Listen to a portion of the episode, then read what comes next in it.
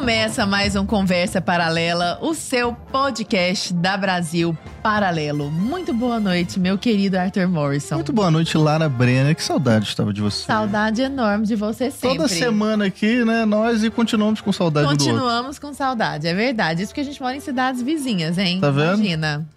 Pessoal, estamos aqui hoje para falar sobre, veja que inusitado, aparentemente inusitado. Aparentemente, descobriremos, descobriremos. não. É, descobriremos. falaremos sobre jiu-jitsu e mundo dos negócios. E só. disciplina. Que, tá, que está contida ali no, no jiu-jitsu. Estamos aqui com ninguém menos que Fábio Gurgel, que é quatro vezes campeão mundial de jiu-jitsu. É faixa coral e é CEO da Aliança. Bem-vindo, querido. Muito obrigado, Lara. Um prazer estar com vocês aqui, Arthur. Muito honrado. Honra toda nossa. E estamos aqui também com Luiz Nunes, que é CEO da Forpus Capital e é, talvez o mais importante de tudo, Sem dúvida. faixa preta do Fábio Gurgel. Bem-vindo, querido. Muito obrigado pelo convite, um prazer estar aqui. Sou fãzaço de vocês e tô muito feliz de estar aqui, ainda mais com, com o Fábio, que é quem me deu a, a faixa preta. Como a gente estava falando antes, só diminui, né, Fábio? Pois é. Como é que é essa história é essa história? É, então, eu. Eu sou. Quando eu recebi a faixa coral, e a coral tem uma. Vou explicar pra vocês o que é a faixa coral, né? Porque a faixa coral não é tão comum como a faixa preta. Quando você entra num, numa arte marcial, todo mundo que entra nesse mundo sonha um dia se tornar um faixa preta. Né? A faixa preta é uma simbologia É. mais conhecida. Virou uma metonímia. assim. É, a faixa coral, ela é depois da faixa preta. Você precisa ter 31 anos de faixa preta, praticando, dando aulas para se tornar um faixa coral, faixa vermelha e preta. É o início da trajetória de mestre. O que, que a faixa coral prova, na verdade, é que você tá velho, né? Porque 31 anos de preta, tu já percorreu uma longa uma estrada, estrada. né? Mas aí, quando eu recebi a faixa coral, eu entendi que eu já não deveria mais graduar faixas pretas, porque eu já não estava mais no tatame na mesma quantidade de horas que eu sempre tive durante a minha vida inteira. E para você formar alguém, você tem que não só ter a avaliação técnica daquela pessoa, mas tem que realmente conhecer ela a fundo, para que ela mereça representar o seu legado. E, e aí, eu, quando eu ganhei a faixa coral, eu parei de graduar faixas pretas. Então, eu graduei na minha trajetória 139, né? o Luizão é 82, e como a gente falou, só diminui, porque as pessoas agora vão começar a morrer. e, infelizmente, esse número só vai ser reduzido. E aí o entendeu? legado vai ser o legado daqueles que hoje são seu legado, né? Que É. a gente, bacana. a gente tem a. Quando a gente fala da, da Aliança, né? A gente tem hoje vários faixas pretas que fazem parte da Aliança, não só formados por mim diretamente, mas que eu acredito que todas essas pessoas fazem parte do meu legado, de certa forma. Mas tem os que receberam a faixa preta da minha mão. O que, que é a aliança? Só para o pessoal Uhum. de casa poder. A Aliança, Aliança, ela é uma. Ela começa a história dela, a gente fez 30 anos esse ano. A gente começou em 93 para ser uma equipe de competição, para ser a melhor equipe de competição de jiu-jitsu, é, com a pretensão de ser a melhor equipe de jiu-jitsu do mundo. Ah, o motivo que a gente fundou a Aliança, eu, o Jacaré, que é meu professor, e o Alexandre, é porque os nossos alunos começavam a se enfrentar nos campeonatos antes de enfrentar os nossos rivais tradicionais. Eu tinha minha academia, o Jacaré tinha dele e o Alexandre tinha a dele. Então os nossos alunos se enfrentavam, que não fazia o menor sentido, porque a gente era uma família, a gente treinava todo mundo junto desde muito cedo. Né? A gente tem uma amizade de mais de 40 anos. E aí a gente falou, cara, é- como é que a gente soluciona esse problema? Ah, vamos criar uma bandeira só. Vamos juntar todos todo os mundo. nossos alunos vão lutar embaixo dessa bandeira. Era somente isso. Aí não teve pra ninguém. Aí a gente começou a virar uma, uma- A gente concorria com as academias Graces, né? Os introdutores do jiu-jitsu no Brasil. Que por mais que sejam. A gente não deixa de ser uma linhagem direta deles, mas eram academias concorrentes. E a gente era uma academiazinha pequena em Ipanema, no Rio de Janeiro. Bem pequenininha, uma sala de 60 metros quadrados. E a gente foi. A gente se juntou e foi ficando forte. Né? Li- Liderados pelo Jacaré ali, a gente começou a, a ter destaque nos campeonatos e tal, até que a Aliança se tornou, anos depois, quando os mundiais começam em 96, em 98 a gente ganha o primeiro título. E, e hoje a gente é a equipe mais vitoriosa do esporte, bem longe do segundo colocado. Né? A gente se tornou, de fato, o que a gente sonhou lá atrás de ser a melhor equipe de juízes do mundo. Que legal, cara. E você estava lá. Eu faço parte da Aliança desde 2005, então eu tenho 18 anos aí, quase 19 anos de Aliança. Eu cheguei de faixa roxa, inclusive isso também é uma boa história, que acho que foi um dos faixas roxas mais longevos do Fábio, né? Acho que fiquei sete anos de faixa roxa, demorei para aprender. Não fosse exatamente faixa roxa, né? Lá. Alguém pintou essa faixa, alguém tingiu essa faixa. E, e aí, na, na minha carreira de jiu-jitsu, eu acho que eu tive um grande lance de genialidade, modéstia à parte, que é eu percebi rápido que eu não ia ser bom o suficiente para ser profissional. Então eu não, não insisti pouco, eu tenho minha. Lutei bastante campeonato, ganhei alguns campeonatos, principalmente na categoria Master, que é acima de 30 anos. Assim, me, me satisfizeram bastante esses, esses títulos, essas vitórias. Part- O mais legal para mim foi viver o dia a dia dos melhores do mundo. Hoje em dia eu tenho infinitos amigos, campeões mundiais e tudo mais. E você divide essa disciplina, esse, jeito de pensar. É, é- é muito bacana isso aí. E em 2015 eu me tornei faixa preta do Fábio. E Desde então eu continuo treinando a mesma quantidade, vivendo ali. E aí tem uma. Assim como o número de faixas pretas vão diminuindo, o número de pessoas que você ganha também vai diminuindo, né? Então, antigamente eu tinha aquela assim, pô, eu, não, eu perco pra esse cara, mas eu vou treinar mais, eu vou começar a ganhar. Hoje em dia isso é difícil de acontecer. Esses caras eu ainda bato neles, mas eles estão Daqui a pouco não vai acontecer Mas isso mais. que você está falando, Luiz, é muito interessante, porque você comentou que você começou no esporte, né? E aí você viu, ah, cara, eu não vou me profissionalizar, você não vai ser de. não vou tornar isso uma profissão para mim. Mas você não deixou de praticar. E hoje as pessoas, né? é, eu queria entender mais de vocês, aí cada um pode complementar, né? Que é as pessoas veem, às vezes, a luta como só mais um esporte, só mais uma atividade física. Né? Ah, é igual fazer natação, é igual correr e tal. A luta é só isso? Então, quando, quando a gente recebe a faixa preta na Aliança, tem uma, um ritual de você fazer um discurso, que é- normalmente é o momento mais difícil daquilo, daquele processo todo. E no meu discurso eu falei que o jiu-jitsu para mim ele é a moldura da minha vida, né? Que a minha vida é o, é o meu quadro, é a moldura, sempre teve ali. Eu sempre morei perto da academia, porque eu mudei de trabalho, mudei de namorada, mudei de eu tava na faculdade, saí da faculdade, mas a academia era sempre ali. Então, acho que ali no tatame ele te ajuda a aliviar o estresse, a aprender que tem que tentar de novo, a disciplina de acordar cedo e ir mais uma vez, a treinar mesmo com um pouco de dor, a dar um gás. Ó, essa semana, daqui duas semanas tem um campeonato, tem que fazer uma dieta a mais e você está cansado, tem que treinar mais. Isso serve para o trabalho, para o relacionamento, para serve para tudo. Assim, eu acho que o jiu-jitsu ele é um microcosmo da vida ali mesmo, que no fim das contas você apanha todo dia e volta de novo e tenta fazer melhor, que é mais ou menos como é a vida, né? Então acho que o jiu-jitsu ensina muito isso aí para você. Pois é, e aí fica uma pergunta que é: o jiu-jitsu ensina muito isso pra você. Provocativa. Por que o karatê não? Por que o kung fu não? Ou por que, sei lá, qualquer outra? Capoeira. Dá pra ter disciplina lutando capoeira? Não dá, dá pra ter disciplina fazendo qualquer coisa. Eu acho que as artes marciais, todas elas trazem uma filosofia muito interessante. Todas elas têm o seu, o seu ponto. O que eu entendo que é a diferença do jiu-jitsu é que alguns aspectos. Primeiro, a regra do jiu-jitsu é criada de uma forma que ninguém te salva. A regra não te salva. Ou você desiste, ou você vai continuar lá pelo tempo que o seu adversário quiser. Então, te coloca numa condição de resistência ao desconforto que nenhuma outra arte marcial proporciona. Se eu tô lutando Muay Thai, por exemplo, que é uma luta extremamente eficiente, quando eu canso, provavelmente meu adversário me nocauteia. Porque o minha guarda baixou, porque eu não consigo mais reagir, o meu reflexo já não é tão rápido. No jiu-jitsu, você pode estar numa posição de extrema dificuldade e aquilo demorar muito para terminar. Não existe nocaute? Assim, desculpa existe- a ignorância. Não, não existe nocaute porque não tem golpe traumático. O que existe é- são finalizações. Então eu vou te estrangular e vou fazer você desistir. Eu Você neutraliza a pessoa, é isso? E você vai optar para quebrar o seu braço ou desistir. né? Então é uma luta de controle.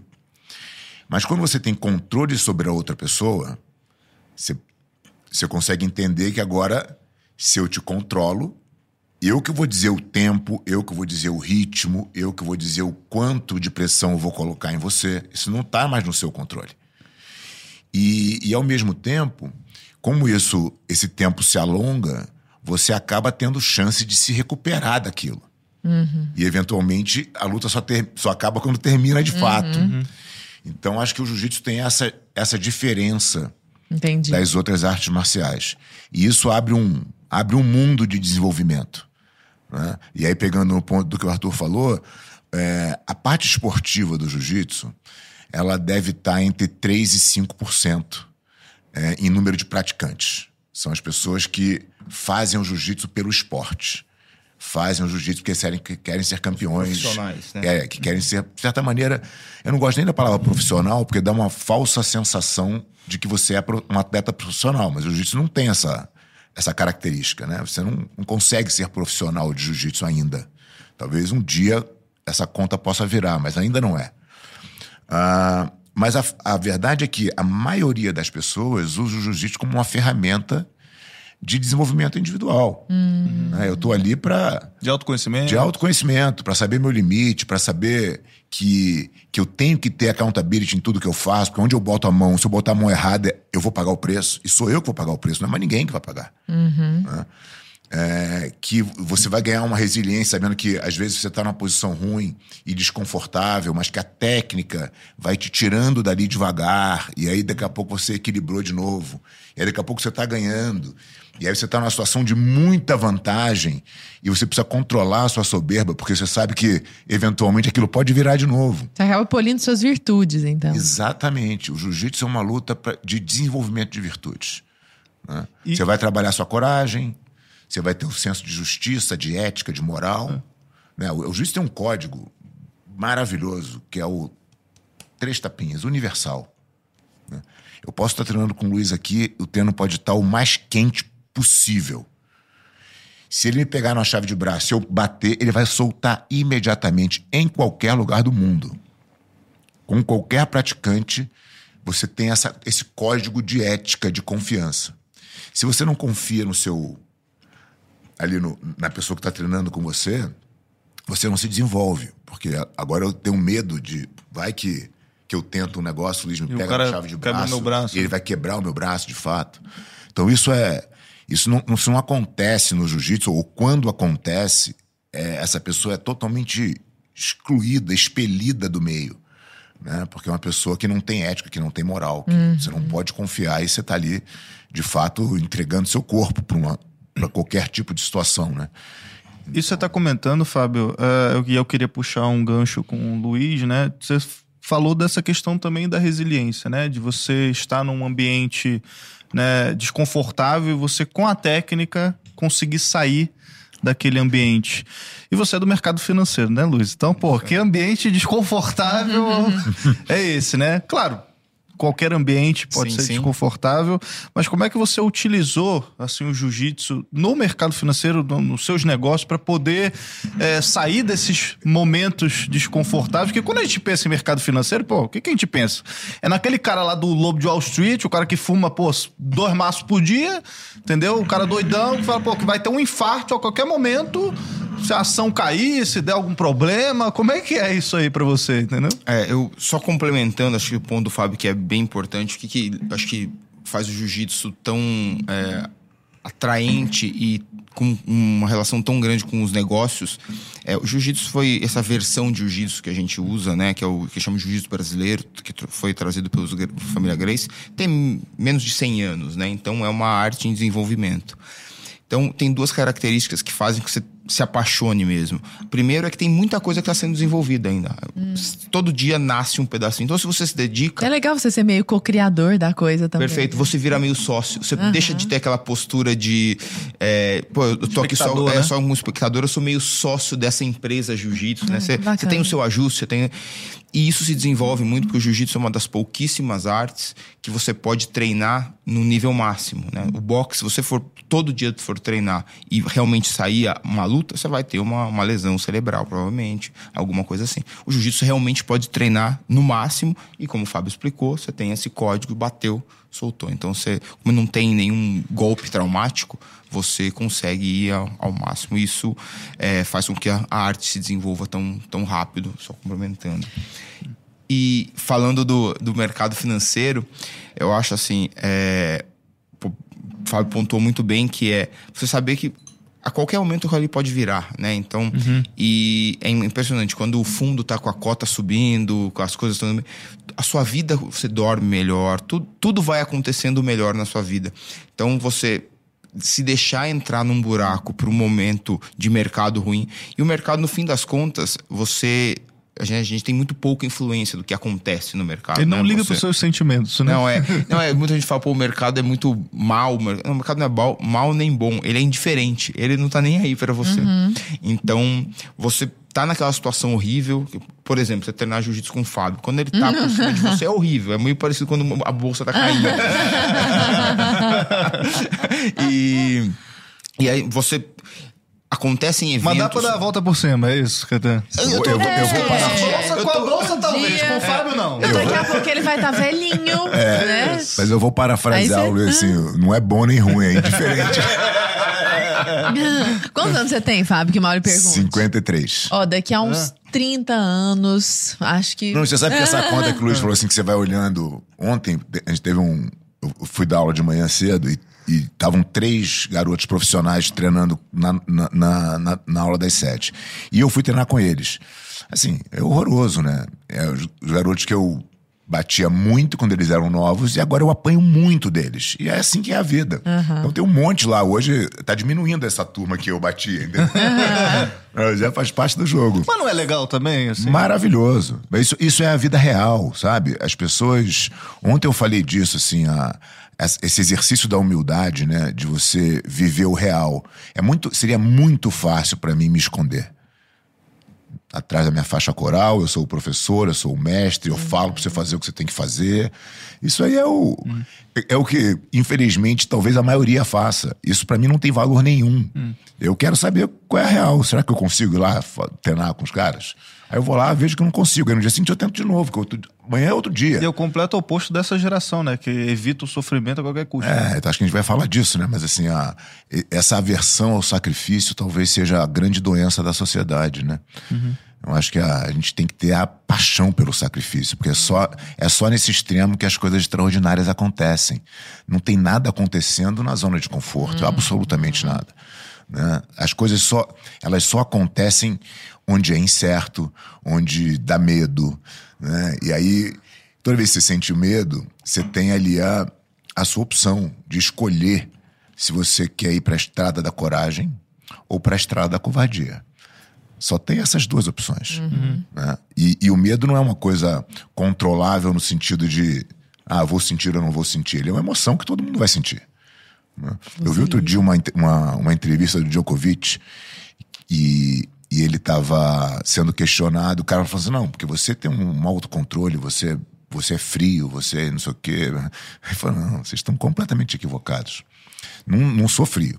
Eu tenho sentimentos iguais a todo mundo. Eu apenas não evito eles, porque eu sei que eu não tenho essa esse poder, e eu lido com eles de uma forma positiva. Ele falou que sai do, daquele lugar escuro mais rápido. É, ele falou, eu sei que vai bater e eu saio mais rápido. E é exatamente isso, né? A história da coragem é isso. Pô, dá medo? Claro que dá medo. Qualquer desafio, qualquer incerteza dá medo. Mas você vai na, na, na jornada do herói, né? O primeiro passo é a incerteza. assim. Do Campbell, né? É, você vai dar o passo e aí? Você não sabe o que vai acontecer. Como é que você fica confortável nessa incerteza? É, tem apenas dois caminhos. Primeiro é você praticar. Você tem que se permitir. Que é a fase do treinamento lá da Você, jornada, você né? tem que se permitir o tempo inteiro estar fazendo. E aí, quando você está fazendo, evidentemente você vai errar várias vezes.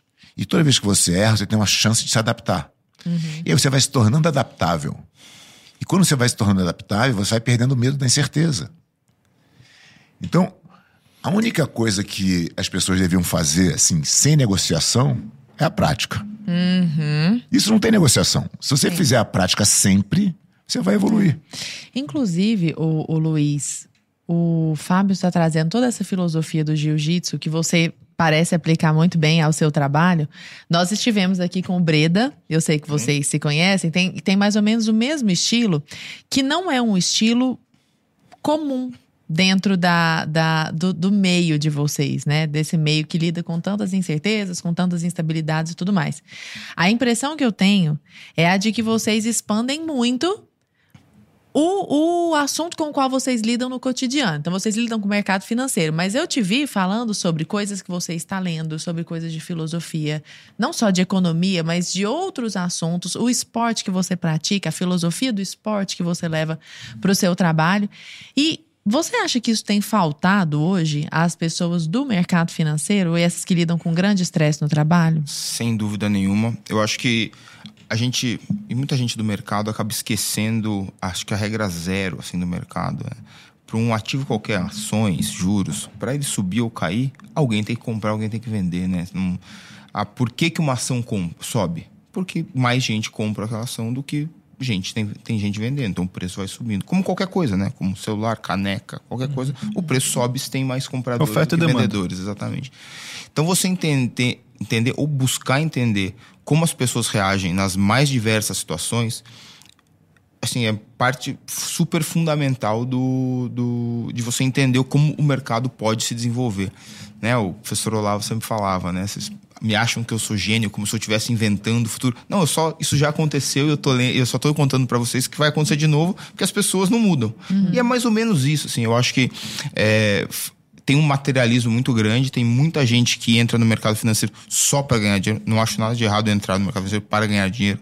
Mas se você não ama aquele negócio, é uma coisa que eu sempre falo. O, quem não é um apaixonado pelo mercado financeiro e começa a andar com quem é apaixonado pelo mercado financeiro, vai ficar muito é, mal-humorado, vai ser. Porque esse é nosso assunto. é. Tem gente que assiste Game of Thrones, a gente.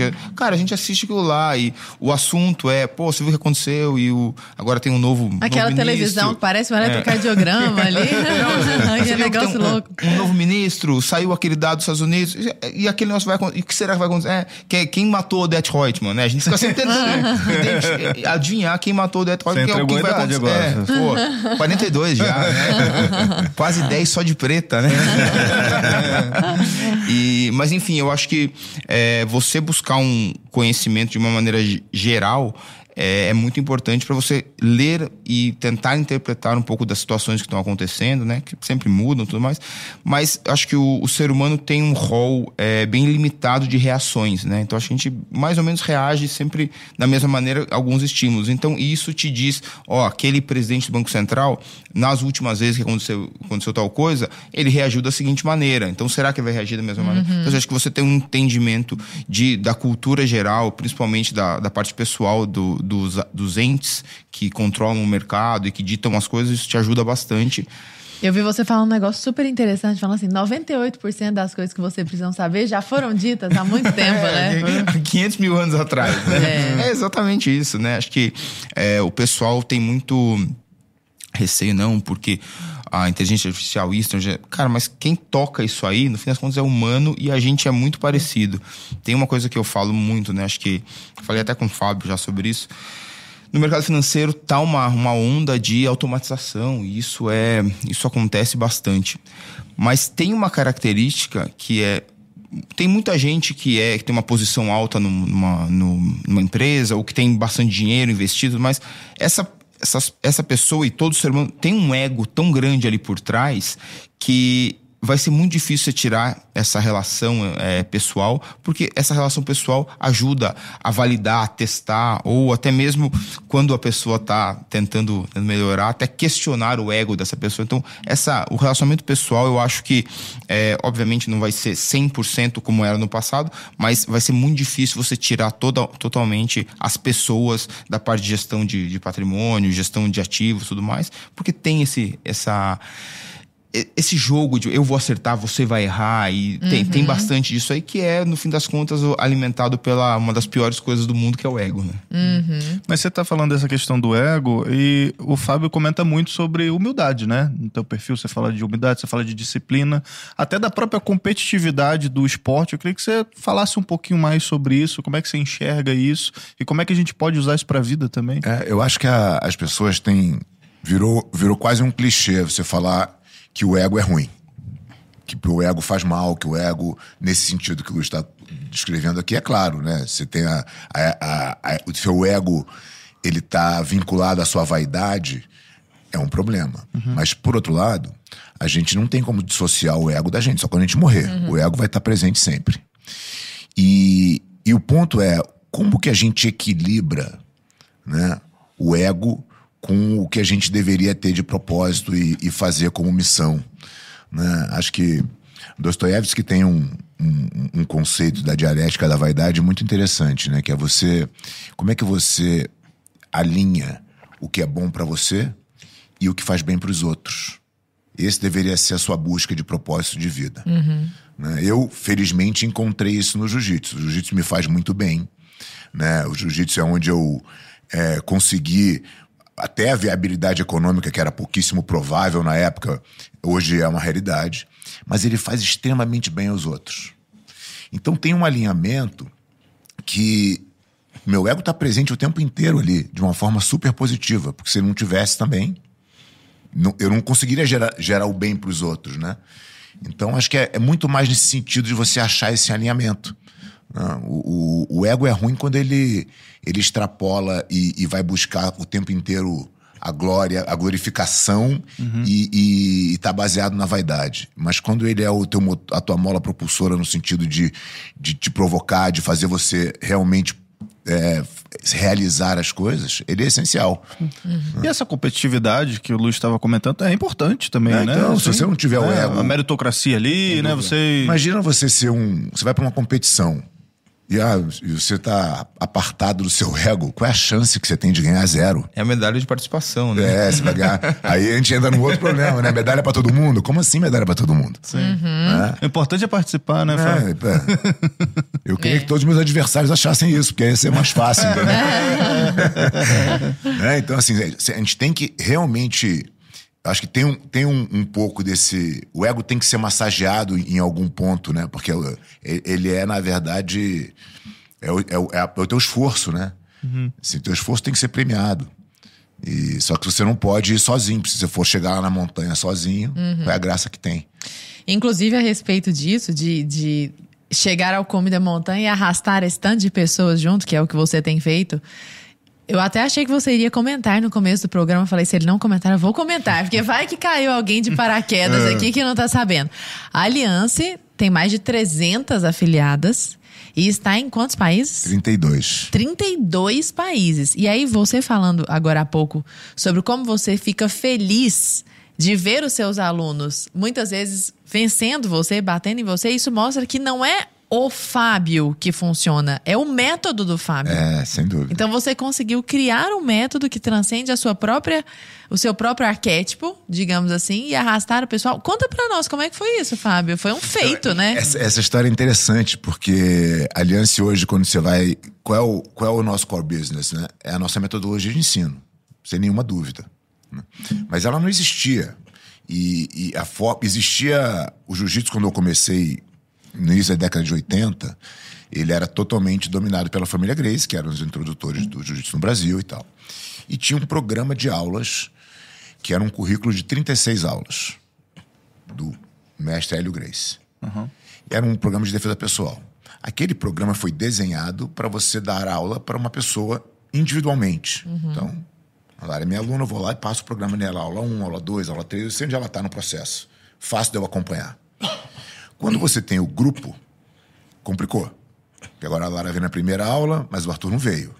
Então, na segunda aula, eu tenho aula na segunda, a Sim. Lara na segunda e o Arthur na primeira. Aí chegou o Luiz. Quer dizer, vai virando uma salada impossível de você gerenciar.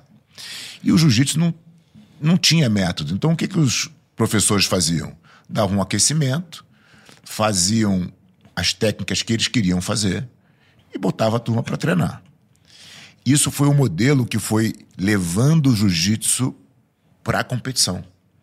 Então, todas as academias na década de 90, elas, as nossas, inclusive, elas eram 100% focadas em produzir campeões de jiu-jitsu. O Fábio descreveu uma vez um jeito que eu acho muito bom, que é o aluno entra aqui, a gente faz tudo pra ele desistir. Se ele não desistir em 10, 12 anos, ele ganha a faixa preta. Era quase isso, era quase isso. Você resistiu, hein? Rapaz, só na faixa roxa Não, foram sete é, anos. Eu, eu- eu chamo essa turma dos sobreviventes. né? Eles passam- atravessaram o deserto, tudo bem. A gente, o jiu-jitsu errou muito. E aí chegou um momento que o jiu-jitsu começou a ficar internacional. As pessoas, teve o UFC, que foi lançado em 93, então o mundo inteiro queria saber que raio de luta é essa que um magrinho vai lá e ganha de todo mundo. E a gente começou a ter oportunidade de viajar e dar seminários, explicar o que era o jiu-jitsu. Foi aí que começou a- a- a Massificar isso aí. é, massificar e, e- mais do que isso, né? Começou o spread do jiu-jitsu pelo mundo. né? Eu tive a oportunidade de ir para muitos lugares e estabelecer um contato ali que eventualmente viraram a bandeira da aliança depois. Numa dessas minhas viagens na Alemanha, eu tive, eu conheci um cara que ele era um mestre de 21, que era um, um tipo de kung fu que eu nunca tinha ouvido falar. E a gente conversando, ele me perguntou quantos alunos a aliança tinha. A gente era uma equipe relativamente grande, né, no jiu-jitsu, assim. A gente devia ter, sei lá, mil alunos. E ele falou, sabe quantos alunos meu mestre tem de 21 na Alemanha? Eu falei, "Hum, não sei nem o que é 21. Ele falou, 50 mil. Eu falei, não, eu entendi errado, né? Ele falou, 50 mil alunos. Aí eu falei, deixa eu fazer uma aula de 21. Porque vai que eu tenho que levar o 21 pro Brasil, né? Quando o Fábio me contou Abandono essa história, eu achei que o 21 era aquele Blackjack. É. Eu pensei nisso também, é. Win, Win Chun. A minha, minha pronúncia não é muito boa no chinês. E aí, o que acontece? Eu fui Ah, olhar. meu Deus, isso era um nome em chinês. É. Eu entendi 21, Não, tá? É é Wing Wing Chun. Chun. Ah, eu tô aqui no 21. É. Blackjack ainda. Ainda bem que o Luiz fez a Desculpa, a minha, minha pronúncia. No mandarim, né? Mandarim não Eu tá já em dia. passei por ele. É, difícil mesmo. E, a- e aí eu fui olhar uma aula, não- não- com todo respeito a qualquer arte marcial, mas ele não tinha nada de interessante efetivamente falando em termos de luta. Não era uma ginástica legal, não era que era um workout, o cara falando, nossa, aqui é muito energia, é muito boa, tem música. Nada disso. Mas ele tinha um sistema onde o aluno sabia exatamente onde ele estava na jornada. Eu olhei aquilo e falei, cara, a gente está fazendo tudo errado. Me deu um clique. Eu falei, a gente tem que voltar. Qual, é, a- qual era o desafio? Criar um modelo que coubesse numa aula de grupo. Eu acho que essa foi a, a grande sacada. A gente desenvolveu um modelo de aulas coletivas. Então, a, a jornada do nosso aluno hoje dentro das escolas Aliança, ela é muito controlada. Né? Você, você vai fazendo o passo a passo, você só vai começar a lutar efetivamente depois de 60 aulas, onde você já entendeu as técnicas, já entendeu o jogo. Aí você começa com lutas controladas. É um. Ficou muito mais agradável. A gente saiu dos mil alunos que a gente tinha para 30 mil. Olha, É, isso é totalmente do método. o Chun que não se cuide, viu? É, estamos chegando lá. Eu acho que eles estão diminuindo, eles devem estar chegando. Entendeu? Mas o, o ponto é esse: a metodologia virou o centro de tudo, né? Os alunos de Wing Chun lá olhando Já- pra já virou Allianz 17. ali. Já virou 17, Já virou, 18, daqui a né? pouco tá 10 aí. Mas isso é interessante, Fábio, porque é, às vezes eu, eu tenho a impressão de que as pessoas deixam de fazer arte marcial porque olha pra isso e fala, ah, cara, isso aí é muito violento. Eu Sem vou entrar na primeira aula, Vou tomar Né? uma porrada. pô, vou tomar um- uma chave de braço, entendeu? Vou Vou, pô, quase perder o, o dedo, entendeu? E aí, total. como é que foi, por exemplo, pra você, Luiz? Você, você, você tinha uma visão assim? Você sempre gostou de arte marcial? Como é que foi pra tu entrar isso? Porque tem essa galera que acha que, sei lá, na primeira aula eu vou sair mancando e nunca mais vou querer fazer porque eu sou um cara pacífico, entendeu? E arte marcial é algo violento, sabe? É, eu acho que essa, essa criação aí. que, que do- tem esse estigma, né? do- não, essa criação que, que, que a Aliança. E hoje em dia acho que outras academias também estão indo mais ou menos para esse projeto, mesmo tendo começado depois. É, o jiu-jitsu e a maioria das artes marciais eram meio para aquele pessoal mais briguento, que aque- aquele ali era, era o lugar mesmo. Tanto que teve, né, o- aquele estigma no passado dos pit boys, do, do jiu-jitsu e tudo mais. E eu, quando Pra era. energia ali. Eu, quando era, quando era criança, pô, eu sou de comunidade, né? Então, cara, brigava todo dia. E ali que é, eu, eu era, eu era do, do, do time dos malzinhos mesmo. Tu entrou no jiu-jitsu pra dar porrada nos outros na rua. Fala, fala a verdade. Cara, é isso. na- Era Nenhum para não apanhar, né? Não, mas o que eu acho legal é que essa, que essa metodologia fez, ela trouxe para dentro do jiu-jitsu muita gente que nunca nem testaria, né? Então, eu assim, eu já levei uma infinidade de alunos para Aliança lá, meus amigos e todos super felizes lá. Então tem uma tem um pessoal, tem um pessoal que por algum motivo, não sei se é criação ou se é da natureza já tem uma, uma alma mais aguerrida. E tem gente que é mais pacífico, que é muito mais para como tanto para desenvolver isso, para aumentar sua, sua autoestima, para melhorar o, o, o, físico, qualquer motivo. E hoje em dia você vê na Aliança é, gente que claramente não começaria o jiu-jitsu treinando jiu-jitsu e ficando bom. Uhum. E o jiu-jitsu aconteceu um fenômeno que acontece em algumas coisas que acho que é assim super benéfico. Quando qualquer é, arte ou qualquer atividade se massifica, tem um grupinho que são os nerds que entram e esses, esse pessoal faz um bem pro negócio gigantesco e começam a inventar novas posições e desenvolve maneiras de botar na internet. E aí você começa a ver é, pessoas que claramente não são muito aptas fisicamente, assim, visualmente falando, lutando super bem, fazendo coisas inimagináveis, e isso é super bom pro, pra, pra arte. Então, assim, acho que hoje em dia não tem nada de violento, é um negócio que você vê assim. É, eu tenho a impressão que a maioria de quem começa hoje em dia tem 40 ou mais anos de idade, é, né? Assim. É, o jiu-jitsu é, é a única arte marcial que te permite fazer de forma real depois dos 40 anos, né? Você pode treinar realmente uhum. para valer, você não vai se machucar, que você não precisa de. Né? As outras são, são mais difíceis. Você vai ter uma troca legal, olha. Com... Super legal. Mas eu queria pontuar duas coisas que eu acho que são importantes. A primeira é que a família Grace, lá no início, ela tinha esse entendimento. A filosofia do jiu-jitsu foi deturpada em algum momento. Né? Ela sempre foi a máxima de, cara, de fazer o. empoderar o fraco. Né? Assim, eu preciso trazer para as pessoas a consciência da capacidade física que elas têm através da técnica do jiu-jitsu. E isso é transformador na vida delas. Depois virou um esporte de performance, que é essa, essa fase que a gente está falando, da década de 90, 2000, onde essa história foi totalmente deturpada. Por que, que ela foi deturpada? Tem uma história interessante, a família a Academia Grace no Rio de Janeiro, de aulas particulares, é, tinha 500 alunos de aula particular. A família dava aula o dia inteiro para os alunos. E no final do dia eles se reuniam para treinar de fato, para continuar, porque eles lutavam também profissionalmente, né? Então tinha essa reunião dos, dos da família. Os alunos, quando iam ficando bons, eles puxavam esses alunos para esse treino, para uhum. o caldo ali do treino da família. A elite. Da a elite, exatamente. Essa turma é que saiu para montar as academias que viraram eventualmente concorrentes da Academia Grace. E eles levaram esse modelo. Eles não levaram o modelo de baixo das aulas. Eles levaram o modelo de aula coletiva, que era totalmente baseado na performance. Isso fez com que a filosofia do jiu-jitsu fosse deturpada. O que a gente está fazendo, na verdade, já há bastante tempo, é resgatando o jiu-jitsu para a sociedade. Para que a, a, o jiu-jitsu seja uma ferramenta disponível para todo mundo.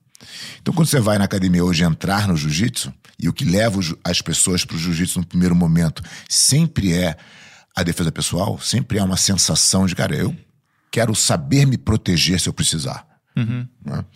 É, esse, é, o, esse é, o, é a primeira janela. As pessoas vão no jiu-jitsu por isso. Ela chega lá hoje, ela tem três aulas introdutórias, ela e o professor somente, não tem nem grupo ainda. Depois ela entra num grupo de iniciante, onde só tem pessoas ali que têm menos de 60 aulas, baseadas num método que não tem disputa.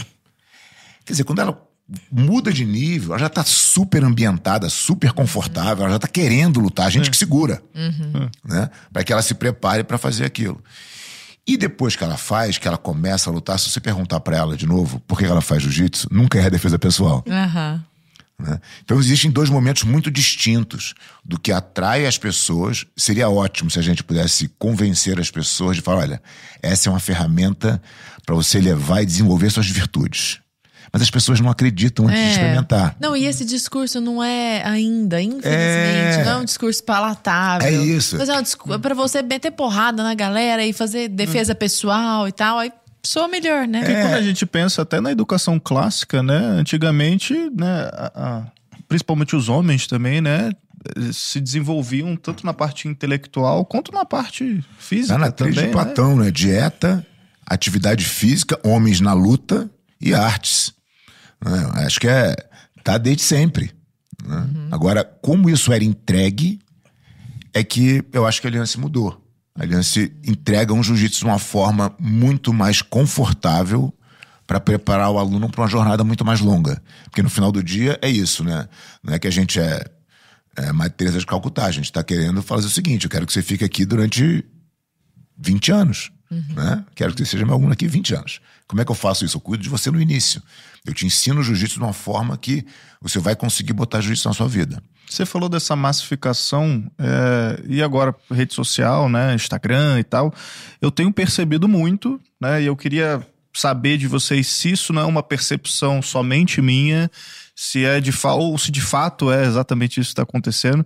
A gente percebe bolhas surgindo, né? Então você tem uma bolha agora de uma direita católica ali que, que fala em família, em abertura à vida e tal, e jiu-jitsu. Então, tipo, tá uma galera comentando sobre isso, né? E aí eu queria saber se de fato sempre foi assim, então sempre a galera procurou jiu-jitsu, ou hoje, por conta da massificação e das redes sociais também, a galera está buscando mais, se há esses, essas bolhas também. É, eu tenho impressão que.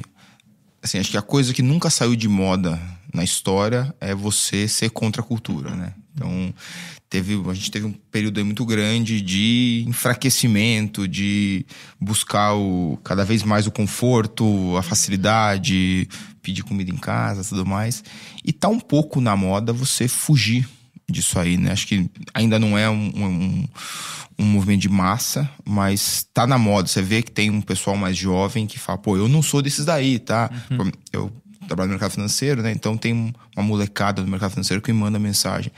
Ó, é, pô, se tiver uma vaga de estágio, aí me contrata. Ó, eu não sou que nem vagabundo, que nem. Assim, assim, um dos maiores é, é, discursos de venda que tem do menino jovem, assim, ó, eu sou diferente da minha geração, tá? Eles falam muito Ah, isso. que legal. Então, eu tenho a impressão que tem aí uma, um movimento aí de, de Sinal de que a atual geração não tá dando muito certo, né? Não, claramente não tá, né? Assim, não, isso aí, aí é uma, uma coisa assim, totalmente empírica, né? Acho que no, no mercado de trabalho, eu lembro quando eu era estagiário, tá? Eu tinha certeza que eu ia pegar a vaga do analista, e ia pegar do, do cara de cima, tá, tá, tá.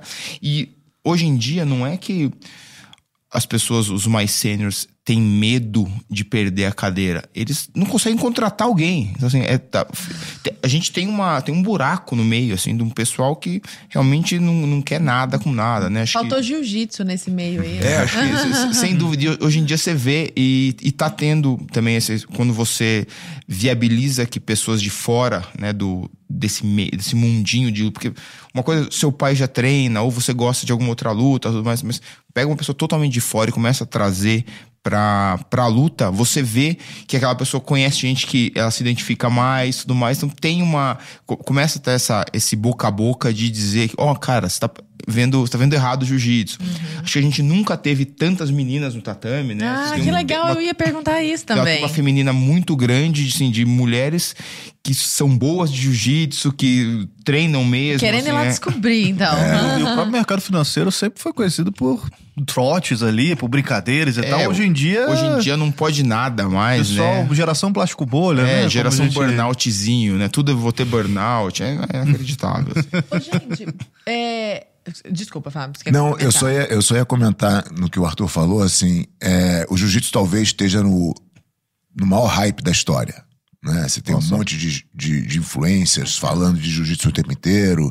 Você tem o Joe Rogan que fala de jiu-jitsu, ele vai entrevistar Sim. um astrofísico, ele dá um jeito de falar de jiu-jitsu. Mas eu acho que o jiu-jitsu ele é constante, ele não é uma moda. Né? Então, assim, eu não, eu, não me, eu não me deslumbro com esse hype. Da mesma maneira que eu não me abati quando a gente estava na época que as pessoas falavam que era pit boy e tal. Acho que o jiu-jitsu é uma coisa constante que faz bem para as pessoas de verdade. Né? Tomara que mais gente venha para o jiu-jitsu o tempo inteiro. Né? E aí a gente, como a gente está nesse hype agora, e o Luiz comentou das meninas, a Gisele Bint acabou de ganhar a faixa roxa de jiu-jitsu. Ah, não sabia. É, e aí você olha, as meninas olham a Gisele Bint fazendo jiu-jitsu e falam assim, nossa, jiu-jitsu é legal. Né? E começa, e tudo isso é benéfico, super benéfico. né? Mas o ponto é que Você nem imagina, né, que a Gisele Bündchen fazendo jiu-jitsu assim, tipo, na primeira Então, impressão, assim, você nem imagina que poderia... Google nesse momento. Gisele É, Jiu-Jitsu. é porque Ela de kimono. ela, é, treina, é isso ela treina com os irmãos Valente em Miami, mas o, o ponto é que ah, o jiu-jitsu sempre teve aí. O que a gente tem que cuidar como escolas de jiu-jitsu, e aí não só a Aliança, mas todas elas, é na certeza de entregar um jiu-jitsu de qualidade. né? Na certeza de entregar um jiu-jitsu baseado numa metodologia, para que as pessoas possam ter uma boa experiência com o jiu-jitsu. É, eu nunca tive Desenvolver absolutamente nenhum medo de concorrência. A concorrência para mim é super saudável. Eu sou livre mercado na veia de qualquer em qualquer setor, em qualquer coisa. Mas faz muito mal o jiu-jitsu mal feito. Isso para mim é o, é o grande mal. Eu prefiro ter uma grande academia na frente da minha do que ter várias pequenininhas ao redor ruins. Porque a má experiência do jiu-jitsu contamina um monte de gente que ca- acaba tendo um preconceito com o jiu-jitsu. Então, assim, não que vocês tenham preconceito, mas se você, pô, a Gisele fazendo jiu-jitsu, por que, que você acha que a Gisele não Por que deveria fazer não? jiu-jitsu? Exato, exato. É, é porque no jiu-jitsu na tua cabeça tem uma imagem. Sim. Que é de um cara durão, de um cara lutador, de um cara casca grossa e tal. É, eu acho que é isso que a gente precisa quebrar. E só quebra de um jeito. Só quebra entregando o jiu-jitsu com muita qualidade. Boa. Ô, ô, você quer complementar, Luiz? Eu acho que só que é, a gente, tá- como a gente tava falando no, no link de filosofia e tudo mais, se que é muito ju- junto, né? Você ter um conhecimento, estudo, você- e você também ser forte fisicamente, né? Acho que o Fábio que é bem fã do Marcos Aurelius, né? Acho que é ele que dizia se se você separar isso vai ser governado por covardes e protegido por ignorantes, né? Então isso é bem é bem perigoso. Isso em todo tudo na sua vida, né? Acho que uma pessoa muito fraca, uma pessoa principalmente mentalmente, ela é muito mais perigosa do que do que alguém que tem uma, uma consciência corporal, uma, uma, uma uma assertividade no que faz. Acho que é bem melhor você conviver com alguém mais forte. É, dentro disso que vocês estão estão falando, estou sentindo um cheiro que parece que não é um discurso que agrada muito à esquerda. É uma pergunta provocativa aqui. Por que, que a gente quase não vê ou não vê jiu-jiteiro de esquerda? Ou é uma falsa impressão? Não, eu acho que, eu acho que a esquerda está em todos os lugares, infelizmente. É, no jiu-jitsu não é diferente. Mas eu acho que o jiu-jitsu tem uma questão que você precisa pagar o preço pelas coisas. né? Eu acho que a esquerda não gosta muito de accountability. É, é a palavra. Você não tem como delegar a culpa para ninguém. Se você tem uma luta individual, você e uma pessoa contra você. É, normalmente, mesma faixa, mesmo peso, mesmo que não fosse, né? um ser humano igual a você do outro lado. E, e você tem problema, o problema é seu, né? Você não tem para quem, você não tem como dividir, sabe? E eu acho que a esquerda não gosta muito disso. né? Mas eu não acho que isso eu acho que tem praticantes de jiu-jitsu de esquerda e, e tomara que o jiu-jitsu ensine eles pelo menos essa, entendeu? Porque eu acho que é accountability para mim é uma das, das virtudes mais importantes da pessoa ter, né? Você matar no peito as suas responsabilidades. E a única pessoa beneficiada com seu esforço é você mesmo, né? Então você não consegue pegar o esforço do outro. Então, imagina, eu sou faixa preta, né? O jiu-jitsu tem cinco faixas. Eu e você, não- se, se o jiu-jitsu fosse governado pela esquerda, eu, de- eu de- perderia uma faixa, eu seria marrom, e você ganharia uma que seria azul. né? Fazer uma, uma distribuição assim pra dar uma equalização. Mas só eu treinei, as né? faixas, Mas né? só eu que treinei. todo mundo azul, entendeu? É. E, e, e, Luiz, você estava comentando é, a respeito também do, do mercado financeiro. Eu me lembrei de uma coisa, né? Hoje em dia a gente tem. Tem essa galera que o pessoal chama dos Faria, faria Limers, né? Faria Limers, né? Que, e tem uma galera aí que, claro, que tem preferências mais à esquerda, né? Assim como tem a galera também da direita e tal. E muita gente fica torcendo no mercado por essas questões políticas, né? Então, O mercado, como você bem falou, pontuou, não liga para as nossas opiniões e fica ali a pessoa, né? Tipo, ah, se determinado político que eu gosto falou alguma coisa ou seguiu por um caminho, então ele fica torcendo para que aquilo dê certo e a realidade está aí, né? E, e, muitas vezes a realidade é diferente do, das nossas opiniões, do, do que a gente está torcendo pela política, pelo político que está no poder e etc. Como é que você vê essa questão dentro do mundo dos negócios, né? É, eu acho que fazer gestão de ativos, né, de mercado financeiro, é você ver o mundo como ele é e não como você gostaria que ele fosse. Isso, obviamente, não te tira o direito ou o prazer de torcer para ele ser diferente. Uhum. Né? Você está na sua casa, pô, eu gostaria que o político ABC tivesse ganho, eu gostaria que a gente não tivesse 40, quase 40 ministérios, tivesse uns 10 mais ou menos, né? Esse é um, um exemplo. Mas a gente tem quase 40 ministérios, então a gente tem que é, agir e na, na hora de fazer gestão de ativos e de trabalhar no mercado e qualquer outra coisa com a realidade. Então, é, hoje em dia eu vejo uma uma necessidade muito grande de ter opinião de tudo. Acho que isso aí estraga muito. É, como essa geração hoje em dia é muito internetica, né? É muito tudo preciso mostrar. É, cara, se você olhar assim, a pessoa não consegue chegar num lugar sem tirar uma foto e postar e postar e postar. E Comer com... uma comida sem tirar uma foto. E é, não alimenta, né? Treinou e não postou, não, não cresce, né? e aí, então quando você é obrigado por você mesmo a falar de tudo, você vai falar muita besteira, né? Porque a gente sabe muito pouco de muito pouca coisa, né? Uhum. É, é um todólogo, né? Exatamente, né? O, um, um apedeuta, como é que fala? Como é que fala? Quando você sabe nada de todos os. né? só, só uma curiosidade de bastidores aqui. Quando eu cheguei, eu falei, Luiz.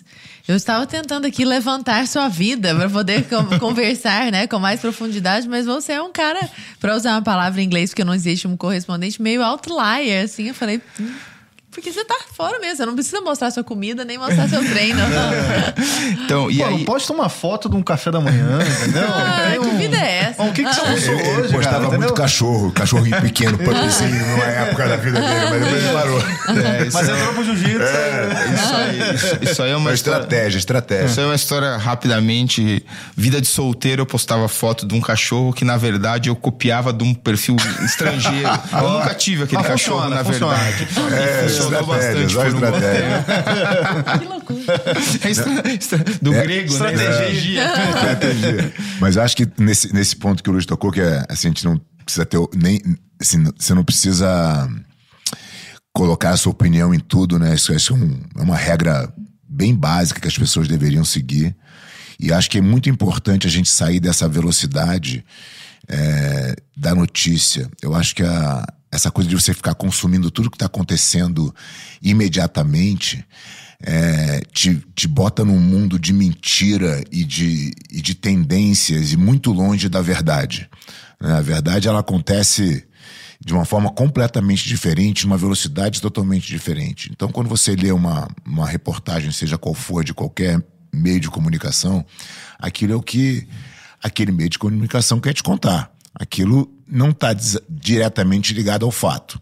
Aí passa 24 horas, aquela mudou. Né? Já entrou um outro componente naquela notícia que já transformou ela. Daqui a uma semana, aquela primeira notícia já é totalmente mentirosa. Uhum. E só daqui a dois meses você vai ver, nossa, foi por, por causa, foi essa razão daquela notícia e tal. Então você fica sendo manipulado. E você lá atrás, preocupado é, com o negócio. você né? querendo achar o caminho agora que aquela notícia saiu e tal. Eu lembro de um de uns anos atrás, eu estava lendo a obra do Taleb, eu não lembro se era no, no, no Cisne Negro, no Iludidos pelo Acaso ah, e tal. E ele, e ele conta. Ele faz uma comparação do tempo que você gasta consumindo mídia é, e o, o quanto seria diferente se você trocasse aquele tempo por leitura. E aquilo é como se fosse um soco na boca. Eu falei, nossa, uhum. Eu, eu, escutava o rádio, eu via a TV, eu lia jornal, eu achava informado. Uhum. Aí eu desliguei absolutamente tudo e troquei por leitura. E aí eu comecei lendo 10 páginas por dia, 20 por dia, meia hora, uma hora tal. Hoje eu tenho a minha rotina de leitura de uma hora e meia, duas horas por dia. Isso não tem tantos anos, né? Ou não, tem? isso tem quatro, 5. É legal falar isso porque é inspirador, né? Não, é 4, 5 anos e é muita diferença. Então, nesse tempo, sei lá, eu devo ter. A comparação que ele faz é: imagina que se você fizer isso, você vai ler uma média. Ele falou assim: meu- na minha velocidade, eu leio 100 livros por ano, mas você vai ler no mínimo 50. Se você ler no mínimo Que seja 50 10, né? livros. Caramba. que- Pô, o brasileiro acaba não sendo- lê nem isso, lê que dois acaba sendo livros a por minha ano. média. Eu li, eu li em média 50 livros por ano. É, em cinco anos são 250 livros. Quem você acha que é mais informado? Quem está assistindo a TV Globo ou quem leu 50 livros, obviamente bons livros, né? Mas é, essa é a diferença de você sair do sistema, que eu acho que é a única forma da gente lutar. Mas é porque a galera, Fábio, pega um livro, um calhamaço de 1.200 páginas, entendeu? E acha que vai olhar para aquilo e falar, eu não consigo fazer. Porque tem um lance da disciplina também, né? Então, mas começa, começa menor. Sim, pega Começa 10 pequeno. páginas por dia. É, e começa com um livro menor também, que você tem a sensação de ter completado, porque acho que as pessoas precisam disso. Quando olham de 1.200, você fala, nossa, não vou nem começar. Mas você começa com, com um menorzinho, você vai. Você vai progredindo, até a hora que o calhamaço não é mais, não te assusta mais. Que é por isso que tem o grau na faixa, né? Pode explicar também. É, né? a, a progressão, né, de você receber o, o teu o elogio pelo teu esforço é uma necessidade do ser humano. Pouca gente consegue lidar sem esforço, sem elogio. né? Então, você, você completar uma tarefa é uma coisa que te motiva a continuar. Né? Você fez esse caminho também, né, Luiz? Você é muito estudioso, assim. Eu tive um É. papo, inclusive, com o Fábio e deu pra perceber. Eu tenho um problema que eu preciso saber da notícia, né? Assim, a notícia faz parte do meu dia a dia. Por conta do seu trabalho. Exatamente. Então, é, eu já falei umas vezes, acho que você ter boa leitura, bom estudo, é como você, quando você come a proteína, tem uma dieta legal que te constrói músculo, enfim, todo, to- toda a sua base. E a, a notícia é o Cheetos, né? Você comeu, acabou, não serviu pra nada, te fez mal. Mas eu, eu gosto muito de ver a notícia, principalmente no Twitter, é, a notícia me importa pouco, mas o Twitter me dá uma ferramenta que é muito importante, que é como as pessoas estão reagindo. É óbvio que o Twitter é um microcosmo, quem segue aquela pessoa é um micro microcosmo, mas você consegue seguir algumas páginas e eu acho que aí entra você usar todo o seu conhecimento de como as pessoas reagem e tudo mais. Então, qualquer notícia, ah, vai acontecer, vai passar tal reforma, como que as pessoas. Quem é essa pessoa aqui que está comemorando isso? Ah, essa pessoa aqui é um jornalista de tal linha. Pô, então ta- talvez ele esteja representando de alguma maneira esse, esse time. E se ele está representando esse time, provavelmente isso aqui é uma troca de favor com algum outro motivo que vai fazer alguma outra coisa. Então você consegue dar uma olhada no que está acontecendo. Falando das notícias, né? Não estou falando dos projetos que você tem que ler, mas assim, as notícias elas te ajudam muito a identificar o comportamento de massa e também entender as intenções por trás daquilo. Então você vê, às vezes tem acontecendo alguma coisa que você acha um absurdo e você vê um grupo comemorando, você fala, cara, o que, que tem aqui por trás? E ali ele vai te puxando e aí você demanda conhecer um pouco do como o ser humano reage para poder fazer esse, esse É como trabalho. se as notícias fossem assim, é, é, a comida, mas toda essa bagagem fossem as enzimas ali, né? Elas que te ajudam a digerir de verdade aquilo que você tá vendo, né? Exatamente, exatamente. E é bem importante, porque o mercado, como a gente falou no começo, né? O mercado só sobe e desce porque tem mais gente vendendo ou comprando do que tem gente vendendo ou comprando. Então você entender, ó, isso aqui tá deixando. tá, tá com cara de que esse- essa turma vai gostar disso, e tá com cara de que isso vai gerar isso. Então você consegue ter uma, uma- um entendimento ali de, do caminho que as coisas estão indo, principalmente pela reação das pessoas, mais do que pela notícia em si, às vezes. O, o Fá- Quer perguntar? Eu queria puxar a conversa para um, um lado mais pessoal e. Porque o o Fábio estava comentando dessa expansão do jiu-jitsu, Ah, né? tá. E eu queria entender, assim, como é que foi para o seu processo de, de autoconhecimento, né? Se a sua família, por exemplo, ela já praticava arte marcial, se você, como, como que você entrou, como é que você tomou gosto pela coisa, se, por exemplo, crianças podem chegar e praticar jiu-jitsu, eu queria entender um pouco mais de como é que é essa entrada aí, sabe? o que que você sentiu, como é que você chegou até o jiu-jitsu, você era o cara que apanhava na escola, como é que é? Essa história é boa. É, primeiro, crianças definitivamente devem praticar jiu-jitsu. É, a partir dos quatro anos é super indicado, assim, é uma atividade muito legal, muito lúdica, as crianças adoram. E já vai colocando ali, né, devagarinho, vai embutindo na criança esses valores, né, respeito, disciplina, tá tudo ali. A minha história, não meus pais não vieram da arte marcial, meu pai era executivo da Nestlé. Ah, e eu me lembro uma vez, eu tenho um irmão mais velho, três anos e meio que eu. E a gente tava. Meu pai estava conversando com meu irmão na sala de casa. Meu irmão tinha acabado de entrar na faculdade de engenharia. E eu tinha lá meus 13 anos, 14 anos de idade. E eles estavam conversando sobre, sobre mercado, possibilidade e tal. E meu pai, de repente, vira para mim e fala: E você, vai fazer o quê quando você crescer? E eu falei jiu-jitsu. Ele falou: Não, de trabalho. Eu falei: Então. então. É jiu-jitsu. né? Mas isso eu já tinha 15 anos de idade, eu já praticava jiu-jitsu há alguns anos. Eu já, eu já tinha me apaixonado pelo jiu-jitsu. Ah, você já fazia jiu-jitsu ali. Com 15 anos já eu comecei com 13. Mas por que, que eu comecei com 13? Porque eu tenho um irmão 3 anos e meio mais velho que eu. Então eu apanhava dia sim e o outro também. Né? Era tipo, em casa não tinha conversa. Toda discussão acabava em briga de irmão e, e eu tomava um prejuízo. Meu irmão é três anos mais novo, era briga constante Né? também. A Só gente que- tinha no mesmo quarto, inclusive, era briga até é pra o que assistir na TV. entendeu? Exatamente igual. Eu queria ver TV, ele queria ouvir música. Isso. E aí, briga, né? Estamos alinhados. É, então. Só que você deu sorte, teu irmão não entrou no juízo, eu vou te contar a história. E aí. Eu- Ainda, né? Eu, eu falei, cara, eu preciso fazer uma luta. E aí eu entrei no karatê. Porque eu via Bruce Lee na televisão, falei, o karatê é o grande lance, vou entrar no karatê. Aí eu comecei a treinar karatê. E eu chegava em casa e tentava com meu irmão os golpes que eu tinha aprendido. Mas nada funcionava. E aí, um amigo meu falou, cara, vamos numa academia de jiu-jitsu. Eu vou falar da família Grace, vamos na academia de jiu-jitsu que abriu aqui do lado da escola e tal. Eu fui com um amigo meu na, na- nessa academia pequenininha. E comecei a aprender uns movimentos, comecei. Aí entrei no jiu-jitsu. Em semanas, eu tava dominando meu irmão. Não tem como se apaixonar mais por uma coisa do que uma coisa que te salva de um bullying diário, né? Aham. E aí, aquilo foi encantador. E aí eu fui melhorando e foi ficando cada vez mais fácil. E o meu irmão entrou pro jiu-jitsu, só que ele fazia é, engenharia. Ele tinha que estudar o dia inteiro. E eu. Mas ele treinava. entrou só pra não apanhar pra, pra você agora. Ele, ele, ele é faixa preta também e tal, mas ele, não- ele nunca conseguiu me alcançar. Né? Porque eu sempre treinei mais do que ele. Sim. Então, a, o, o verdadeiro job to be done, né? Que é o por que, que você contrata de fato um serviço e tal. O meu é parar de apanhar do meu irmão. Entendeu? Esse era o, foi Olha o motivo só. real de que eu en- Caramba, eu entrei que no legal. jiu-jitsu. E aí depois. E não era que assim. eu- Apanhar do meu irmão era brincadeira, uma relação Claro. com meu irmão maravilhosa, né?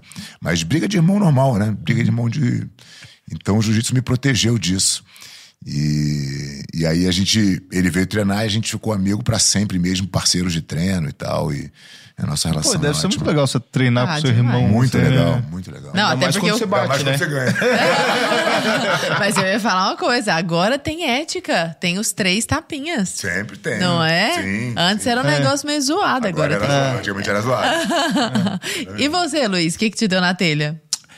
Eu sempre, como eu disse, né? Eu sempre fui uma- um moleque meio briguento, né? E ali eu comecei a fazer judô quando era tinha 12, 13 anos. Você puxava a cueca dos coleguinhas, né? Assim, eu era muito, muito, muito gordo quando eu era criança. O muito, quê? muito, muito. Assim, eu tinha. Quando, com 15 anos eu emagreci uns 40 quilos, mais ou menos. é. Isso. Eu. Então, na história do bullying, né? Eu tinha 14 anos e tava na, na escola. E eu lembro, não preciso falar o nome, mas eu lembro da, de uma menina que chegou. Tava eu e dois amigos. Ela deu um convite de aniversário de 15 anos pra um, me pulou e deu pro outro. E isso acontecia bastante. E aí chegou uma hora, eu falei, cara, não dá mais. Eu tinha 1,69m, 105 quilos, 14 anos. Caramba. E ele chega, não dá mais. E assim, a gente tá falando de mais ou menos 1995, mais ou menos. não tinha internet, não tinha Google. Eu fui na banca de jornal, comprei três revistas sobre dietas e pesquisei e saí dali com um cardápio e fiz e emagreci. E aí, como você, quando você é gordinho, né, na, pelo menos era, né, na, na escola, você é bullying o dia inteiro. Eu passei anos chegando na classe, sentava na, na, na, na cadeira, todo mundo fazia uma, uma levantadinha assim. eu- Ah, essa é eu- clássica, essa é clássica clássica. também, é. Essa aí rola É. até hoje. Apesar Hoje da geração Z falar, mas até hoje É. essa ainda. E aí, Essa eu nunca fiz. Ah. eu nunca fiz esse bullying. e aí A assim, nova eu vou fazer agora. o gordinho se Faz na pega- academia, faz na academia. É, o gordinho se pega o, o, o inimigo do momento, ele, provavelmente ele bate. Só que é difícil pegar, né? É. Tipo, então, foi, comecei a fazer uma luta. Falei, cara, preciso aprender a me defender e tam- tentar emagrecer e tudo mais. E assim, eu fui fazendo judô por um tempão, é, tempão, uns 3, 4 anos, mas eu não vi, assim, exatamente uma utilização, Resultado. né? E aí, quando eu vim pra São Paulo, cheguei em São Paulo em 99. É, falei, pô, quero fazer o jiu-jitsu, quero, pô, gosto muito de luta tudo mais. E aí, dia primeiro, foi primeiro dia útil do ano de 2000, eu vou começar jiu-jitsu. Aí eu comecei, comecei numa outra academia que eu morava, morava longe. E aí, em 2005, t- tinha me formado, tava trabalhando perto da, da Aliança. Aí eu pô, eu tenho uma aliança aqui, quero vir pra cá. E aí, me mudei pra lá e mais um choque. Aí que teve os sete anos de faixa roxa. Então foi aí E que assim, vocês se conheceram. foi aí que a gente se conheceu, exatamente. Ah, é. Ele era Não, seu professor na, lá. Na verdade, eu já, já conhecia ele, né? Foi Sim. aí que ele me conheceu. eu sempre conheci ele. Ô, Fábio, a gente tocou rapidamente no assunto ali no começo do podcast, mas eu queria que você desenvolvesse a questão do sacrifício, do- da aversão ao sacrifício, como isso é um traço da geração atual e como isso vai totalmente de encontro com o, o que está no jiu-jitsu, né? Com a filosofia. É, eu, eu acho que vai de encontro não só com. Assim, o sacrifício é necessário para qualquer progressão em qualquer coisa.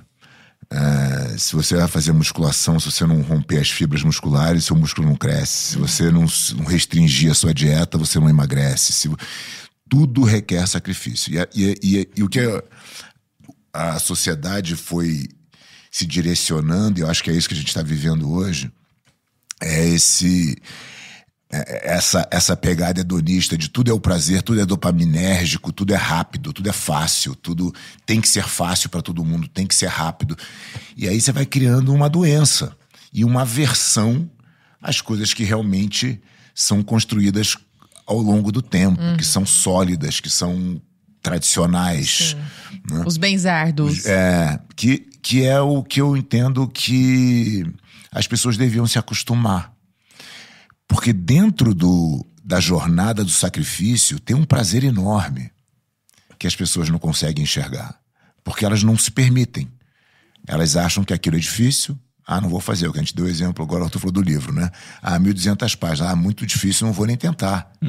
Mas, se pô, já pensou pegar o. é, eu, eu, eu acabei de ler Senhor dos Anéis, né? 1.200. Cara, é um, um prazer constante, durante um tempo enorme. Você está semanas lendo aquele livro ali de prazer. As pessoas não se permitem entrar nas coisas que são aparentemente difíceis.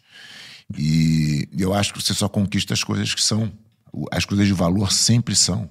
né? O, o extraordinário está no desconforto, está no caos, está no. que as pessoas não querem, que pouca gente consegue.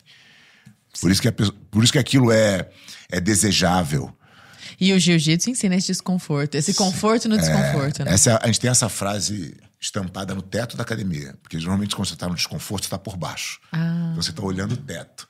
E aí tem lá, ache o conforto no desconforto. né? Que legal isso. Que é você se propor.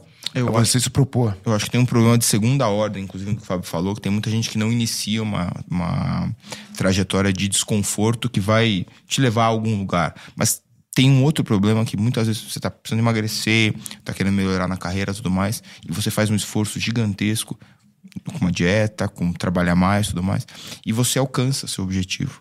E naquele momento você esquece aquele, aquele caminho. Então, emagrecer, ah, pô, agora que eu tô magrinho, eu posso comer errado, não treinar tudo mais. Então, muitas vezes a sua busca pelo sucesso, quando você atinge na sua métrica aquele sucesso, te traz para os mesmos vícios, para a mesma vida que te botou no lugar que você fez tanto esforço para sair. E eu acho que, obviamente, é difícil todas as etapas, mas você atingir teoricamente o seu objetivo e se manter no desconforto. Vamos supor que você fez muito esforço para trabalhar, mas aí você tem um pouco mais de dinheiro, tem uma, uma condição melhor de vida como um todo, você continuar acordando cedo, continuar se esforçando, isso é super difícil. E normalmente, se você para de fazer isso, você volta para aquele caminho muito mais velho, já com as etapas queimadas. Para você voltar de novo, é, assim, mais difícil. Qualquer ainda. um que já fez dieta sabe disso. Emagrecer é mais fácil que se manter no peso. Então, né? sabe que tem um ponto aqui? É, é o todo mundo tá sempre pensando no resultado. O resultado de ganhar dinheiro, o resultado de ganhar uma medalha, o resultado de conseguir um emprego, o resultado de alguma coisa. Todo mundo tá o tempo inteiro apontando para um destino. E essa é a grande armadilha. Porque se eu tô o campeonato mundial é a coisa mais importante para mim, eu tenho duas possibilidades somente. Ou eu atinjo ou eu não atinjo. Se eu atinjo, eu falo, puta, e agora? Dá um vazio, porque agora eu não tenho mais objetivo. Se eu não atinjo, eu sou abatido por uma frustração que às vezes é muito difícil de se levantar. Nunca é pelo resultado. É sempre pela construção do legado. O meu legado só termina quando eu morrer. Que, qual é a melhor história possível para eu escrever enquanto eu estou aqui? Se eu ganhei o Mundial no domingo, na segunda-feira, eu tenho um monte de coisa que eu sei que eu, que eu tenho que melhorar. O, o fato de eu ter ganho um resultado tem tantos fatores que estão é, fora do meu controle, que aconteceram a meu favor. Né? O meu adversário errou, ou é, ele escorregou, ou o juiz errou uma pontuação. 500 coisas podem ter acontecido. Né? Como o Luiz falou aqui, o mercado a gente não controla. Ele pode ter ganho um, um- um super resultado, uma coisa totalmente aleatória. Né? E não garante que você vai ganhar no próximo ano também. Nem, de forma nenhuma. Tanto que isso está escrito no- nos termos quando você vai fazer um investimento, ó, performance passada não é Não é garantia de garantia. performance futura. Então, o, o mindset infinito, né, que é um, é um termo usado pelo Simon Sinek que eu acho muito bom, é assim, é como é que eu, independente do que eu atinja de resultado ou não, eu continuo fazendo somente o que é o melhor possível que eu tenho que fazer. Todos os dias. Então você precisa acostumar a sair do que, assim, sentar no- na zona de conforto, você deveria ter pânico. E eu não estou dizendo que você não possa fazer pit stops ao longo da jornada, né? Porque você tem que, de novo, você tem que receber o elogio, você tem que é, é, curtir a vitória, né? Tem o tempo para isso, mas é pouco tempo. Da mesma maneira que é pouco tempo para você se lamentar. Então você se bota um tempo. Você ah, ganhou o campeonato mundial, vou ficar uma semana. Cara, mas na outra semana. E se você perder, fica uma semana também. né? Cura tua fossa aí. Você tem um tempo para fazer.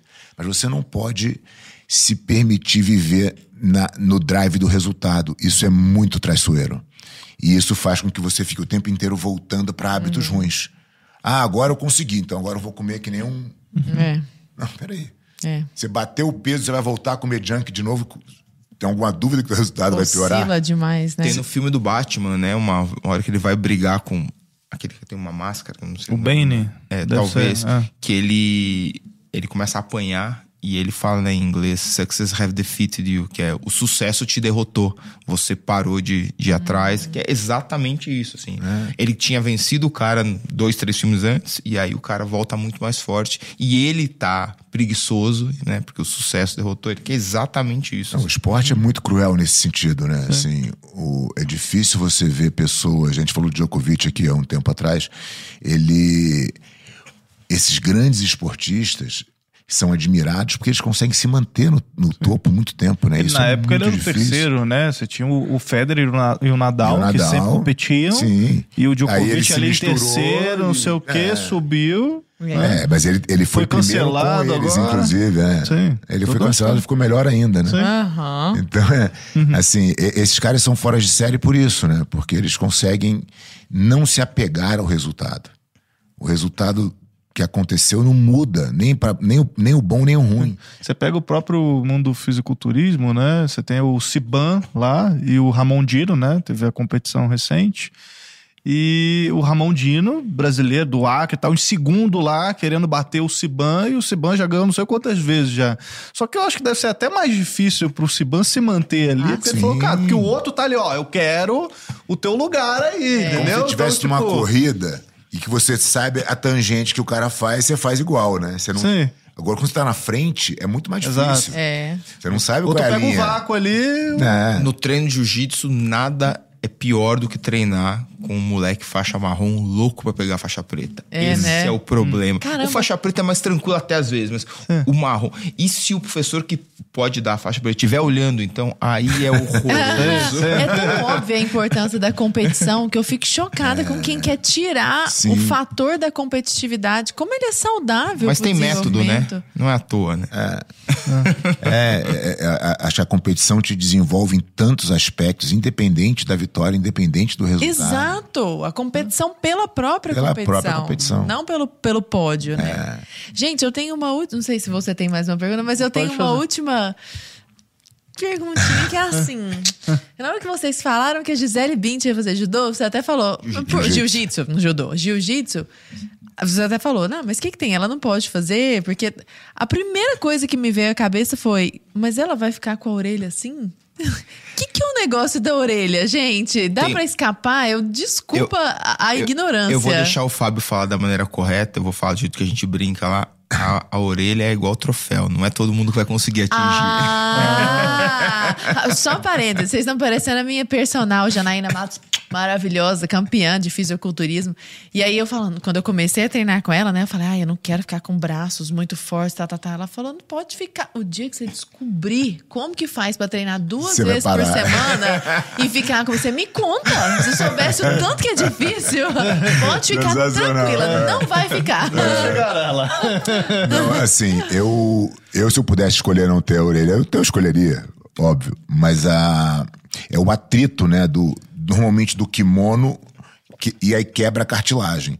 E aí você tem a opção de, de parar e tratar, e aí você vai ficar com uma, uma micro, Parecido com essa minha outra. é, bem levinha. Ah, ou você pode bem pouquinho mesmo. entender que É um troféu. é, não é nem o troféu, mas assim, você vai parar, tem um campeonato daqui a duas semanas, você vai parar de treinar por causa da orelha? Mas isso acontece sempre? Tipo assim, se você Cara, tratar tem uma- o negócio, ele vai se, ro- se você tra- friccionar de novo, vai.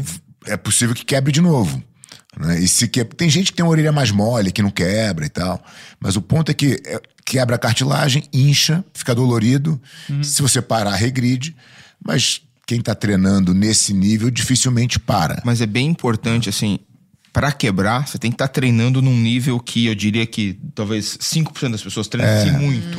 E, e detalhe, o cabelo protege muito. O cabelo não deixa acontecer isso aqui, ó. Esse- o cabelo faz a, a- a- o, o- o kimono, a perna, o Tobogã, braço né? deslizar. Não tem esse degrau, esse degrau que quebra. Entendi. Então é só fazer um rabo de galo com o cabelo Você em fica- cima Ah, da orelha. Nunca vai acontecer nada com a sua orelha. Ah, Não, eu diria assim, na academia deve ter 2, 3% de quem, de quem tem a orelha estourada. Mas não tem a, a, a Tem uma piada. genética, tem uma, vou tem a começar a, ge- fazer jiu-jitsu, então. Era, era a cereja É, do bolo que tem- faltava. tem a genética pra quebrar, tem que treinar muito. Quando quebrar, você tem que ter algum compromisso que você não para de treinar. Assim, tem uma série de Não, mas não tem aquela galera que pra poder impressionar pega já o, sei lá, a faixa ou o kimono e eles mesmo quebram a mas Ah, tem gente que é, assim, é que o argumento Eu já ouvi isso aí, Não, assim, então... Tem gente que faz, tem gente que vota no PT. Então, assim, tem os maiores absurdos. É, Então, é, assim, eu já escutei essa história também. Eu nunca vi acontecer, eu já escutei essa história. Não sei se é lenda ou se é verdade. Mas é o que o Luiz falou, né? Sim. Tem idiota Tem em gente tudo que é lugar. Deve ter, deve ter. Clarinha, a gente vai chegando Que no ótimo final dessa, papo, né? dessa conversa aqui. Eu queria aproveitar para perguntar para os dois. Primeiro, claro, como encontramos vocês nas redes sociais, eu queria fazer algo um pouquinho diferente aqui também. Vou pedir um livro, né? Para o pessoal de casa adora Vamos. ler. Estamos falando tanto de leitura aqui nesse Sim. podcast. Cara, um livro que tenha relação aí com o assunto. Ou às Posso vezes não, incrementar também. o rolê? Por favor. Um livro e um filme. De cada Ótimo, um. legal. Boa, né? Legal, então O vamos filme lá. vai me pegar que eu sou péssimo. Ah, um livro, então. O livro. Dois livros. É, então tá. Eu vou, fa vou fazer o que eu tô lendo e o que tá na fila. Eu Hum. tô lendo Suicídio do Ocidente, James Brunner. E acabei de receber e vou começar a ler agora, provavelmente semana que vem, A República de Platão. Finalmente cheguei em Platão. Ó, tá vendo? Muito, legal. E como é que a gente encontra você nas redes Fábio, sociais? Fábio Gurgel. Fábio Gurgel, Ah. Fábio Gurgel. Eu vou indicar um livro super simples, mas é um livro que mudou minha vida. Assim, acho que se eu tivesse que ter lido só um livro minha vida toda, seria esse livro. eu, né, como a gente falou, eu- era assim mais briguento, tudo mais, por isso que eu entrei no jiu-jitsu. E esse livro me abriu um mundo que é, um, é muito óbvio pra todo mundo, eu também não era. Que é o Como Fazer Amigos e Influenciar Pessoas. Dale Carnegie. Gente, esse livro é ótimo. E- esse um livro- pre- Mas esse livro tem um problema seríssimo, né? O título é horroroso. É horrível. O título é horroroso. Cara, falou tudo. Eu recebi esse livro de presente de um, de um grande amigo do Florian, Bartonek. E ele falou assim: Eu vou te dar um livro que tem um, um título horroroso, mas ele é muito bom. E eu tenho uma história particular com esse livro que é interessante. Eu estava lendo o livro, eu falei, cara, eu se esse negócio vai funcionar. Aconteceu o seguinte: uma, o professor de musculação da academia que eu dava aula tinha criou um, um- um clima ruim reclamando dos meus alunos que estavam fazendo bagunça na musculação. E eu tinha direito, por contrato, aos meus alunos usarem a musculação. Não podia dar, não precisava dar nenhuma satisfação para ele. Mas ele criou esse clima. E eu estava lendo o livro. Eu falei, cara, vamos, vou testar. Vamos lá. Quando eu cheguei na sala de musculação, ele abriu um olho assim, ele achou que havia um problema, né?